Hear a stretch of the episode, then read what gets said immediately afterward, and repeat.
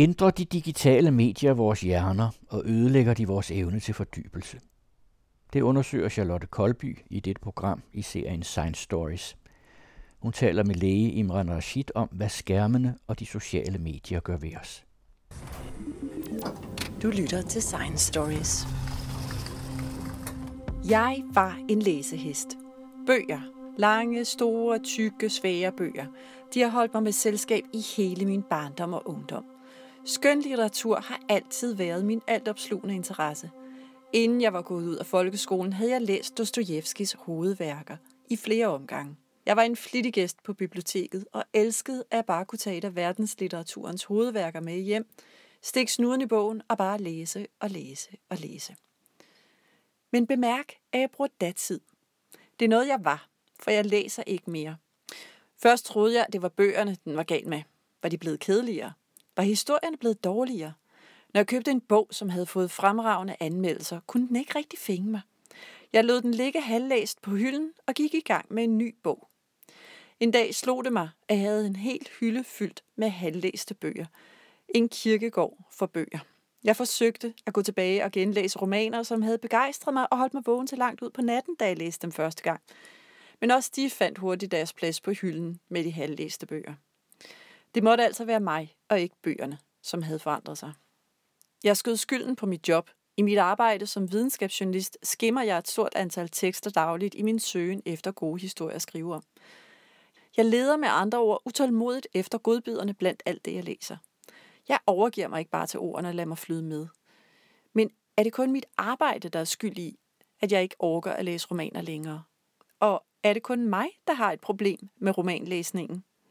Jeg begyndte at tale om mine læsevanskeligheder i min omgangskreds blandt venner og kolleger, og flere havde samme oplevelse. Bøgerne var blevet overflødige. Og så var det, at jeg begyndte at lægge mærke til, hvad jeg havde skiftet bøgerne ud med. Og det var ikke overraskende skærme. Netflix, Facebook, YouTube og alle de andre digitale platforme, der leder dig ind i en digital labyrint, hvor det hele tiden er noget nyt at finde. Bare mens jeg sidder og skriver den speak, skrev min datter til mig på Messenger, hvorpå jeg så lige hoppede over på Facebook, hvor jeg lige faldt over et gammelt filmklip, der hævde mig hen til et andet gammelt filmklip. Og sådan kunne jeg være blevet ved, hvis det ikke havde været, fordi min mand kom ind på kontoret, og jeg skyndte mig at slukke, fordi det ville jo være pinligt, hvis han så, at jeg så YouTube-videoer i stedet for arbejde. Hvad sker der i min hjerne, når fordybelsen ikke længere er en del af min hverdag? Det er det store spørgsmål, jeg går og tumler med. Hvad kan jeg gøre for at komme tilbage til romanlæsningen?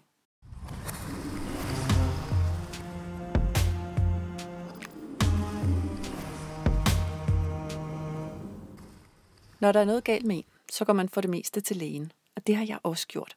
Jeg opsøgte ham her. Jeg hedder Imran Rashid, jeg er special i almindelig medicin og desuden forfatter til flere bøger om, hvad teknologi og mennesker, den vekselvirkning, der finder sted mellem dem. Nu går jeg faktisk dig som læge, fordi jeg har et problem. Jeg kunne tidligere sluge romaner. Jeg kunne læse sindssygt mange romaner. Jeg havde læst de meste, jeg havde læst Dostoyevskis hovedværker, inden jeg var 16 år gammel. Nu kan jeg for min død ikke læse en roman længere, og jeg er i gang med at prøve at finde ud af, hvad der er galt med mig. Øh, og jeg kalder det her program min, øh, min digitale hjerneskade, fordi jeg kan i hvert fald se, at det skete, da jeg for alvor begyndte at have min telefon i hånden de meste af mine vågne timer. Har du en forklaring på, hvad der sker med mig? Altså, en hjerneskade øh, dækker jo over noget, som øh, kan man sige er skadeligt måske, eller problematisk Og det vil jeg ikke helt mene af øh, tilfældet her. Det, som du i virkeligheden jo bare har gjort, det er, at du har omprogrammeret nogle af dine øh, hjernes vaner. Altså, det vil sige, at du har skabt nogle vaner hos dig selv, eller der er blevet skabt, skabt nogle vaner, eller opstået nogle vaner, øh, som er et resultat af den vekselvirkning, du har befundet dig i øh, i de sidste øh, mange år. For det er jo sådan, at øh, det, man gør meget med, gør også meget med dig og du har måske mere omkodet din hjerne til at være en, der øh, er bedre til øh, iPhones og øh, smartphones og de hurtige, frekvente øh, informationsindsamlinger, der finder sted, hvor det er dig, der bestemmer, end Dostojevskis lidt mere museumsagtige. Altså, jeg populært sagt har, har du vendt dig til at være i Tivoli i stedet for i, på et museum. Du har selv skrevet bogen Sluk. Hvad, hvad har du kigget på i forbindelse med, hvad skærm gør ved os?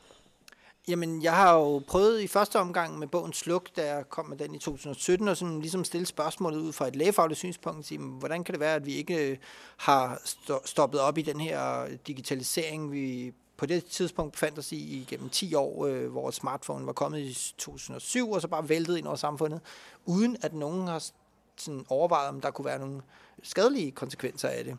Jeg sad jo på det tidspunkt øh, som læge, samtidig med så udvikle teknologi, og øh, som læge øh, synes jeg, rigtig mange af de her øh, patienter, jeg så, der var søvnforstyrrelser, koncentrationsbesvær og følelsen af at var på, og ikke at kunne koble af. Det vil sige, sådan et øh, træk på mentale ressourcer, som jeg så begyndte at koble op på, at det måske kunne være deres måde at bruge teknologi på, der var en del af årsagen til det. Ikke? Fordi hvad er det egentlig, teknologien og smartphones kører på? Jamen, de kører på strøm, ja.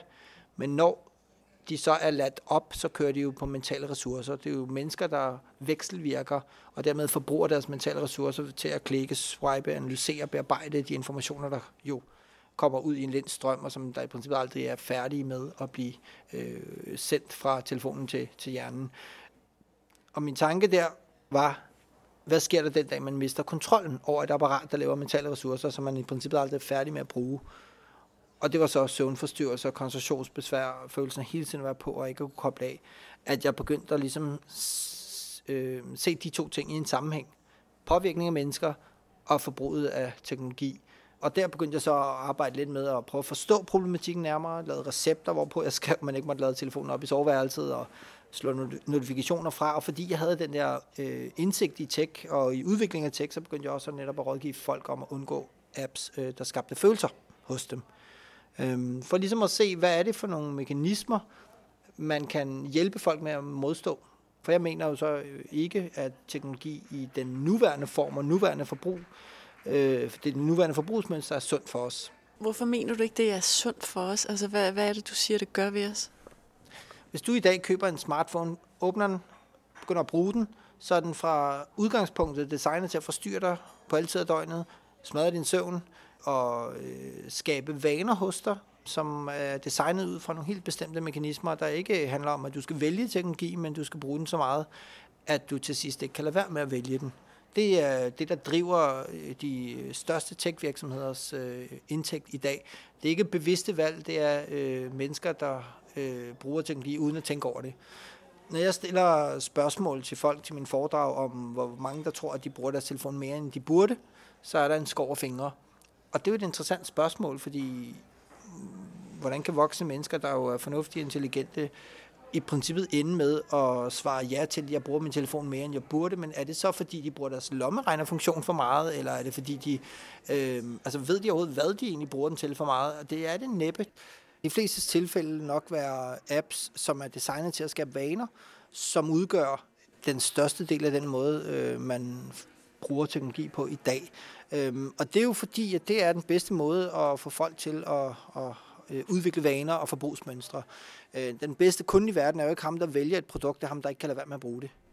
Og hvordan når man derhen? Jamen det gør man ved at give folk noget af relevans, gør det let tilgængeligt, og øh, så tilføre et øh, secret source element, som man kan kalde variabel belønning. Det vil sige, at øh, hvis du ikke ved, hvad der i princippet ligger nede på din telefon, så har du altid øh, lyst til at, at komme tilbage. Man kan også beskrive det som en moderne pakkekalender for voksne. Men er vi ikke bare sådan nogle gamle dinosaurer, som løfter pegefinger både over for os selv og for, for vores børn? Altså jeg kan huske, at dengang, at der var, der var store diskussioner, om man skulle have tegneserier på bibliotekerne, fordi uha, så tog det fokus væk fra, fra bøgerne. Så var tv den store skurk, så, var, så er det computerspillene, der var den store skurk. Nu er det så telefonerne. Jo, det kunne man mene, men så har du heller ikke lavet et program, der handlede om den digitale hjerneskade.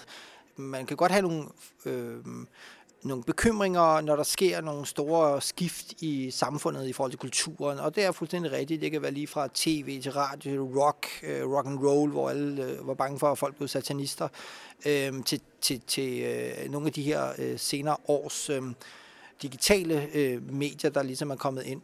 Forskellen består dog i, at øh, tegneserien vidste ikke, hvem du var. TV vidste ikke, hvem du var, og det vil sige, at de kunne ikke målrette den relevans af deres produkt på en måde, der begyndte at påvirke dig følelsesmæssigt, øh, og dermed øh, vanedannende øh, adfærd. Altså når, når, når forbrydelsen var færdig, øh, alle 10 afsnit af den serie var færdig, så gik du ud i dit eget liv igen.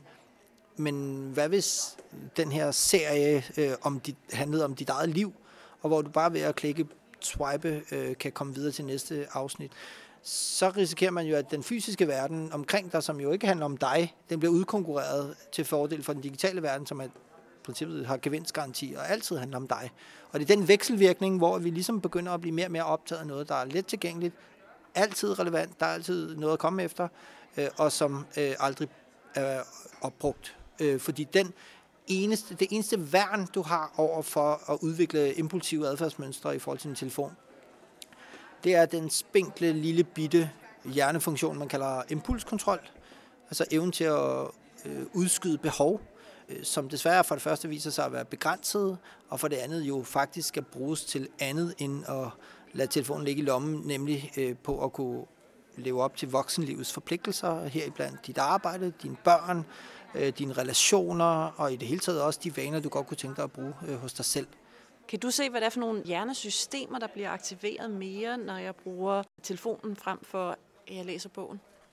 Ja, altså det øh, spørgsmål er jo super interessant, og det er også noget af det, jeg har brugt de sidste par år, efter at have skrevet Sluk. Øh, der var lidt den her undren, øh, som så blev efterfulgt af en anden bog, der kom her i 2019, der hed Offline.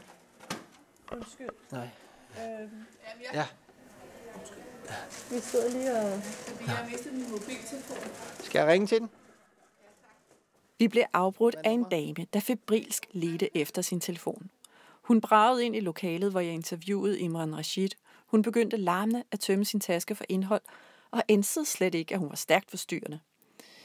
Frustreret forlod hun lokalet i sin søgen efter sin telefon. Hendes reaktion på at have mistet sin telefon er netop et godt eksempel på den eksistentielle angst, mange af os oplever, når telefonen er uden for rækkevidde. En rundspørg viste, at amerikanske unge i alderen 20-35 år hellere ville undvære at spise slik i en uge, end at lægge telefonen fra sig en enkelt dag. De vil også hellere miste stemmen i 24 timer, end miste telefonen for en enkelt dag. Tilbage til Imran Rashid, der altså ikke selv har forsket i vores brug eller forhold til digitale medier, men som er dykket ned i den videnskabelige litteratur. Ja, se, øh, noget af det, som jeg øh, i de senere år har prøvet at ligesom få armene rundt om, det er jo den her sådan, diskussion om, hvad det egentlig er, der sker med mennesker, når man udstyrer dem med smarte øh, teknologier som smartphones, iPads og den slags ting. Den viden, der er omkring måden, vores hjerne fungerer på, den har sådan lidt bragt mig frem til en ret overraskende og måske nok også en ret chokerende konklusion, nemlig at vi ikke er de mennesker, vi tror, vi er. Vi er intelligente, fornuftige, rationelle, har øh, vilje, øh, men bare en, en forsvindende lille del af tiden. Resten af tiden der er vi impulsive, emotionelt styrede, vanestyrede individer, helt op til 90-95 procent af tiden måske. Det ved man ikke, men i hvert fald størstedelen af ens liv består af vaner. Problemet er, at når de vaner de ligesom udspiller sig, så er man ikke bevidst. Så ved du ikke, hvad du laver. Øhm, fordi øh, de to systemer lever lidt øh, side om side, og det er jo også det, som er beskrevet i Kahnemans øh, at tænke øh, hurtigt og langsomt, øh, som han, det arbejde, han fik Nobelprisen for. Øh, og det har jeg ligesom prøvet at forstå indvirkningen på. Vi har jo lige oplevet en kvinde, der lige øh, virkede ret oprevet øh, og lige brød ind og var sådan helt ude af sig selv, fordi hun havde mistet sin telefon nu her. Ikke? De følelser, der ja. opstår, det er jo fordi, at det er jo ikke en iPhone, det er en iPhone. Altså det er, hvis hun havde mistet sin øh, lommeregner, så havde det ikke været lige så problematisk, vel? Altså, det er jo noget, der er følt, man er jo følelsesmæssigt øh, tilknyttet. Det er også noget det, jeg har fundet frem til, når jeg ligesom har lavet nogle øh, surveys blandt hundredvis af gymnasieelever, og, øh, eller tusindvis af gymnasieelever, og hundredvis af virksomheds, øh, virksomheder rundt omkring, som man prøver ligesom at afdække, hvor meget af det tech-brug, du har i, i hverdagen, er noget, du vælger, og hvor meget er det noget, som i virkeligheden bare er blevet nogle vaner, men som er installeret i dig udefra igennem følelsesmæssige påvirkninger og uforudsigelige belønninger. Og der er bare ingen tvivl om, at der er kæmpe forskel på det, folk tror, de gør, og det, de reelt set ender med at, at bruge en stor del af deres tid på. Du siger du uforudsete belønninger. Hvad er det, der, der er så tiltrækkende ved det? Altså noget af det, man jo ved, øh, der kan påvirke hjernens evne til at frigive bestemte belønningshormoner. Der er jo forskellige systemer, altså når vi spiser chokolade, eller hører musik, eller udvikler interesser, alt det, der føles godt, smager godt, lugter godt, øh, det ved man er koblet op på øh, nogle bestemte hormoner i hjernen. Der er blandt andet et hormon, der hedder dopamin, som er sådan en ting, der er med til at drive mennesker i en bestemt retning, fordi at det er sådan det, der er med til at fortælle os, at øh, det her det var godt for dig, gør det igen. Og det er jo ikke sådan, det er sådan øh, efter ting, som er overvejet beslutning, hvis øh, et barn får en svingtur, og lige sekundet efter siger igen. Det er, føles godt, gør det igen. Øh, man kan også sige, det er det, der driver os, når vi sidder og spiser popcorn. Det er jo salt spis, salt spis. Det er ikke sådan, nu skal jeg vælge popcorn nummer 45, nummer 46. Det er jo ikke et bevidste valg. Man gør bare noget, hænderne kører i en rutine, øh, som er opstået, fordi at det smager godt. Det vil sige noget, der belønner os, eller føles godt i os. Det kan forme en bestemt adfærd. Og det er i princippet det samme, der kan ske, når man sidder og spiser digitale popcorn. Altså man, man, man er hensat til sådan et, gør hvad der føles godt, og hvornår du stopper op. Men det var sådan lige et, et millisekund, man stopper op og videre. Man scanner bare. Det vil sige, du vender dig til bare at, at gennemtravle. Altså, du skaber ingen tanker selv. Du registrerer. Det vil sige, de dele af din hjerne, der analyserer, bearbejder, husker, tænker, det der i virkeligheden er den tænkende del af dig, det er ikke den, der er i gang. Det er bare den øh, følelse godt, hvad er det, jeg ser på? Altså, det er øjnene, der registrerer, og fingrene, der samler op. Synes du ikke, at din dom er lidt for hård i forhold til de her digitale popcorn, som du kalder det? Tror du ikke, der, er, der, der må der være nogen meningsfuld aktivitet, når vi sidder i telefonen? Jeg kan da også godt læse nogle interessante artikler. Jeg kan da godt i hvert fald føle mig, at jeg har, jeg har fået noget med. Øh, vi kan også mobilisere rent politisk, kan vi jo både på godt og ondt også der øh, hvor, alt efter hvor man ligger på det politiske spektrum. Men der, man kan jo bruge de her sociale medier til mange ting også. Nu kommer der en kontroversiel udtalelse. Jeg tror, at vi øh, er havnet i sådan en intellektuel, øh, efterrationaliserende navlepilleri, øh, hvor vi tror, at vi er meget mere intelligente og får meget mere ud af vores telefon, end vi reelt set gør. Fordi der, hvor at du får sådan ret, det er jo en fantastisk idé at have adgang til alverdens information, når som helst, hvor som helst. Men problemet er bare, at din hjerne kan maks huske 4, 5, 6 ting ad gangen i arbejdsudkommelsen. Øhm, det vil sige, at vi bliver overloadet. Øh, vores kognitive belastning den er så voldsomt massiv i forhold til det, vi tror. Så jo mere information, der kommer, jamen det gør os ikke øh, bedre til at bearbejde informationen. Og selvfølgelig kan man være opmærksom på at få adgang til alverdens viden, men det hjælper ikke noget, hvis det er en Fiat-motor i en Ferrari-bil. Og det er jo det, som det her det handler om, at vi har skabt en digital karusel, øh, eller et digitalt spejllabyrint, som du går ind i, men det der er i det, det er ikke neutrale spejle. Det viser dig noget, som fanger din interesse, og som gør, at du i princippet ikke har nogen grund til at komme ud igen. Fordi udenfor venter bare en kedelig hverdag, som, du, som kræver noget af dig. Men Imran, er du ikke maskinstormer? Altså, er det ikke for sent? Der er jo nok mange, der vil sige, at det her er totalt overdrevet, det du siger. Man skal bare kigge ud i samfundet, og man skal bare mærke på egen krop. Bruger du mere tid på teknologi, end, end du føler, du burde. For hvis du gør det, så er der jo en stor sandsynlighed for, at det ikke er noget, du selv har valgt. Og, og altså det her med at være maskinstormer, det er sådan set ikke, det i sig selv er egentlig ikke vigtigt øh, for mig. Øh, jeg er læge, det vil sige, øh, menneskers øh, biologiske, psykologiske og sociale sundhed interesserer mig, og det er det, jeg er uddannet i. Og det er det, jeg tager udgangspunkt i, at jeg så også har tilegnet mig viden inden for, hvordan tech kan skabes, øh, påvirke mennesker, adfærdsdesign, øh, bevidsthedspsykologi og alle andre ting. Det er sådan set øh, det, der gør, at jeg hele tiden kigger på, hvordan kan man værne om vores begrænsede evne til at være de mennesker, som vi kunne blive, i stedet for de mennesker, som vi ender med at blive, hvis vi ikke er opmærksom på den vekselvirkning, der sker omkring os.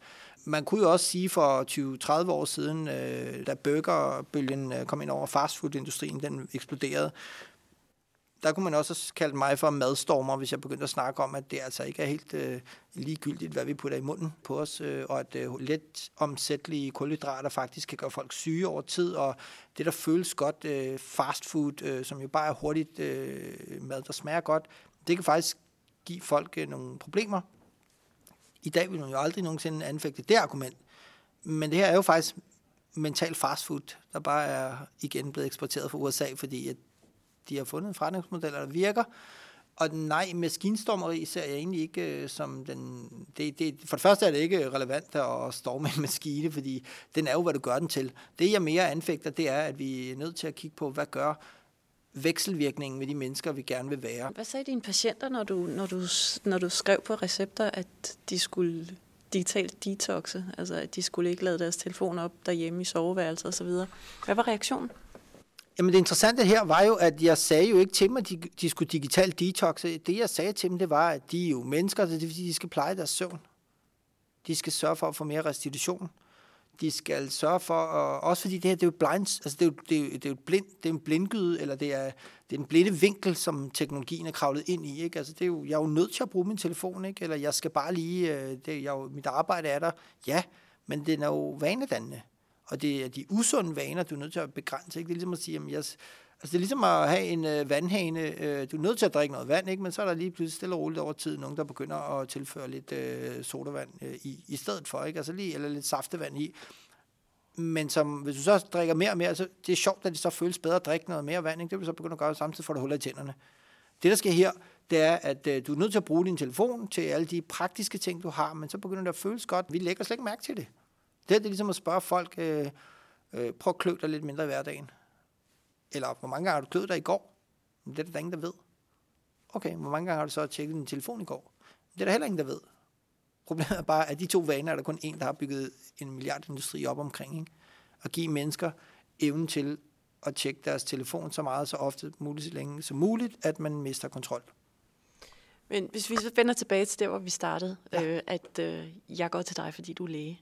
Jeg vil gerne kunne læse de her dybe romaner igen. Hvad vil du så råde mig til? Hvorfor vil du gerne læse noget mere? Hvor vigtigt er det for dig? Øh, det er jo sådan den første motivation, der, der ligger i det her. Ikke? Hvad, hvorfor vil du gerne læse Dostojevski? Øh, hvad, er det bare sådan en, sådan en øh, øh, strøtanke, du lige har? Det kunne da være meget rart at lige læse det en gang imellem.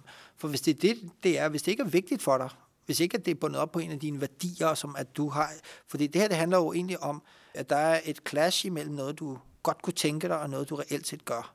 Og det er jo en del af et kontroltab. Så lad os prøve at kigge lidt på, hvad er din motivation for at komme over barrieren? Jamen, jeg havde nogle fantastiske oplevelser med øh, at læse Dostoyevsky. Jeg synes, at han var en fabelagtig forfatter. Jeg synes, at han åbnede min, min verden, min måde at tænke på, måde at anskue medmennesker på. Plus, jeg synes, han er sindssygt morsom også. Så det er noget af den læseoplevelse, om det så er Dostoyevsky, eller om det bare er fordybelsen i en roman. Men at jeg kunne godt tænke mig at kunne åbne en roman, og ikke være flere falde i søvn at have kommet på side 3. Det ligger dybt i mit, i mit selvbillede, at jeg er en, der læser bøger. Og nu er jeg bare en, der har bøger. De bøger, jeg engang læst stående på reolen. Men så, så det passer ikke i den, altså, i den, jeg opfatter mig selv som. Og måske er det, fordi at du ikke er den, du tror, du er. Den gjorde ondt. Men det er det, som er sandheden. Ja. Vi er kun det, vi gør. Vi er ikke dem, vi håber, vi var, eller dem, vi tror, vi er. Og jo større den afstand bliver imellem selvbilleder og reelle handlinger, jo længere tid der går, før man erkender, at den, man tror, man er, og at man har kontrol over sig selv, jo længere tid går der, øh, før man reelt set begynder at gøre noget andet, end det man plejer. Og jeg tror, det her, det, er ikke kun, det gælder jo ikke kun dig, at der er den her forskel imellem dem, dem man tror, man er, og den, man reelt set er. Fordi det er, øh, altså det første handler om nemlig at grave ned i motivationen, og så sige, jamen, hvad er fordelen ved at fortsætte, som du gør, hvad er ulempen ved det. Der er forskellige måder, man ligesom kan kravle ned og finde ud af, hvad er det altså hvor du virkelig sådan laver en form for arkeologisk, arkeologisk udgravning af din motivation for at ville ændre. Jeg plejer at kalde det sådan, øh, ligesom turen går til den vane, du godt kunne tænke dig, ikke? Øh, som finde ud af, hvad er det egentlig for noget. Hvorfor vil du gerne ændre adfærd, men også, hvorfor gør du det, du gør i dag? Hvad er det for nogle behov, det dækker? Er det fordi, du keder dig? Er du blevet bedre til at kede dig? Eller er du blevet dårligere til at kede dig? Hvilke situationer er du i? Og så videre, så videre. Hvilke vekselvirkninger omgiver din nuværende adfærd? Det er sådan første step, for ligesom at være forberedt. Og så skal du ikke gå i gang med at ville læse Dostoyevsky, hvis du samtidig sidder og er presset på alle mulige ledere kanter. Fordi det er ligesom alle andre dårlige vaner. Hvis man er stresset på arbejdet, så vil den her vanedel af dig sige, hey, gør det, der føles godt gå på jagt efter noget, der er rart, sjovt, spændende, interessant. Ikke? Så det vil sige, stresset på arbejdet og Dostojevski er måske ikke den samme ting. Der skal man have nemlig noget, der kræver noget af dig. Du skal bruge din impulskontrol til at læse Dostojevski. Det skal du ikke, hvis du bare skal sidde og stene Netflix. Og det er den setting, man er nødt til at starte med. Derefter, så kan man begynde, altså step 2 er, at man begynder at flytte sig selv. Det er små kontrollerede eksperimenter, men det starter med, at du i virkeligheden tydeliggør historien om dig selv. Det er det, man kalder narrativ identitet. For du er, selvfølgelig, det passer ikke med den historie, du, du har om dig selv, men måske er den historie om dig selv ikke den rigtige.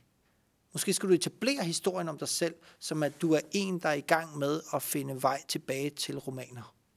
For det kan man være i.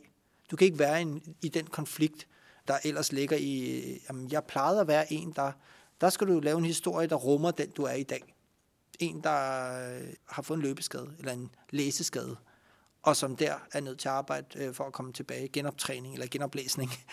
øhm, og den måde at ligesom gribe det an på, det, så kan man lige pludselig sige, ja, det er det, jeg er. Og det vil sige, så, det, så fejler du ikke, når du prøver at læse Dostoyevsky. Så er du bare i en proces. Og der starter du måske med at læse en side. Start med at læse en side. En kedelig side, så kan du gøre noget andet. Næste dag to kedelige sider, tre kedelige sider. På den måde, man bygger gradvist op, så man ikke... Øh, altså, et, enhver bjergbestigning starter med det første skridt. Og det rigtige udstyr. Men det, der bare skal være i det her, det er, at det, du gør, det skal give dig en følelsesmæssig belønning. Du skal ikke læse en kedelig side. Du skal læse øh, nogle af de passager i Dostojevski, som du virkelig blev, som du husker tilbage på, fordi det er det, der vil kunne matche øh, kattevideoen. Hvor du mærker noget dybt, i stedet for at bare blive registreret noget sjovt. Og det er den følelse, det er jo virkelig som, øh, og du skal på date med Dostojevski igen, ikke? Fordi man bliver interesseret i mennesker, man bliver ikke interesseret i bøger. Og det er der, jeg tror, at man finder nøglen til at reelt set at, at udkonkurrere teknologi, fordi vi er bygget til andre mennesker. Og det er også det, der gav dig en oplevelse, fordi du beskrev jo Dostojevski, du sagde ikke, hans bøger er interessante, spændende, sjov. Du sagde, Dostojevski er sjov. Det betyder, at du faktisk igennem bøgerne skabte en relation til et andet menneske, og det er det, bøger kan. De kan, de kan give dig en, en, en rejse ind i et andet menneskes øh, re, refleksionsrum, øh, hvor du kan spejle dig selv i det, hvor du kan få en hjælp, øh, og du er faktisk ikke den eneste. Jeg har også hørt andre beskrive Dostojevski som nogle af de venner, man får, som følger en. Og det er det, som man er nødt til at genskabe. Det her det er jo lidt som, at du har øh, ikke slået hånd, men du har mistet kontakten til en gammel ven. Hvor vigtig er han for dig? For hvis han er vigtig for dig, så er du nødt til at begynde at skrive breve til ham igen. Og det gør det ved at begynde at læse nogle af de, de, de, de ting, han vagte i dig. Ikke? Og så tror jeg, at når så man opdager, øh, hvornår skal jeg gøre, altså når man ligesom kommer i gang med at så de her vanefrø i sin hverdag, de begynder at spire, så er du nødt til at ligesom sørge for, at de bliver lyst op med opmærksomhed, og de giver dig noget belønning i form af nogle oplevelser, og du begynder at værne om den, så er det så step 3, hvor du altså er i bevægelse, så er du nødt til at hjælpe dig selv ved at skabe rum, rammer, ritualer, refleksioner, relationer og reaktioner. Hvis du nu læser Dostoyevsky sammen med nogen for eksempel, læser det på samme tidspunkt, samme dag, så når du begynder at forme din adfærd omkring det, så vil du begynde at bygge den her nye vane op igen. Og det sidste er selvfølgelig, det fjerde trin, øh, det er øh, styr dig selv. Fordi når du begynder at ryge tilbage i den gamle fælde igen, der skulle du have nogle alarmer, der ligesom fortæller dig hov, øh, eller hvor du begynder at komme ud af rutinen igen, eller et eller andet den du, der skal du ligesom have nogle, øh, hvad hedder det, setbacks og getbacks, altså hvordan kommer du tilbage på sporet igen, ikke? Og, og der tror jeg bare, øh, det er den måde, man skal bygge sig selv op på, fordi det handler om at lade din tænkende del lære din reagerende del at cykle, men hvor det er den tænkende del, der har styrepinden indtil at du ligesom opdager, at hey, jeg er en, der faktisk godt kan cykle selv. Jo mere jeg cykler, jo bedre bliver jeg, og nu kan jeg selv vælge, hvor jeg vil cykle hen. Du lytter til Science Stories. Imran Rashid har hjulpet mig et godt stykke på vej hen mod at blive romanlæser igen, men jeg kunne stadigvæk godt tænke mig at forstå, hvad der egentlig sker med min hjerne, når den stejler over romanerne og falder i søvn. I næste afsnit af Min digitale hjerneskade vil jeg opsøge hjerneforsker Jesper Mogensen fra Københavns Universitet for at få en dybere forklaring.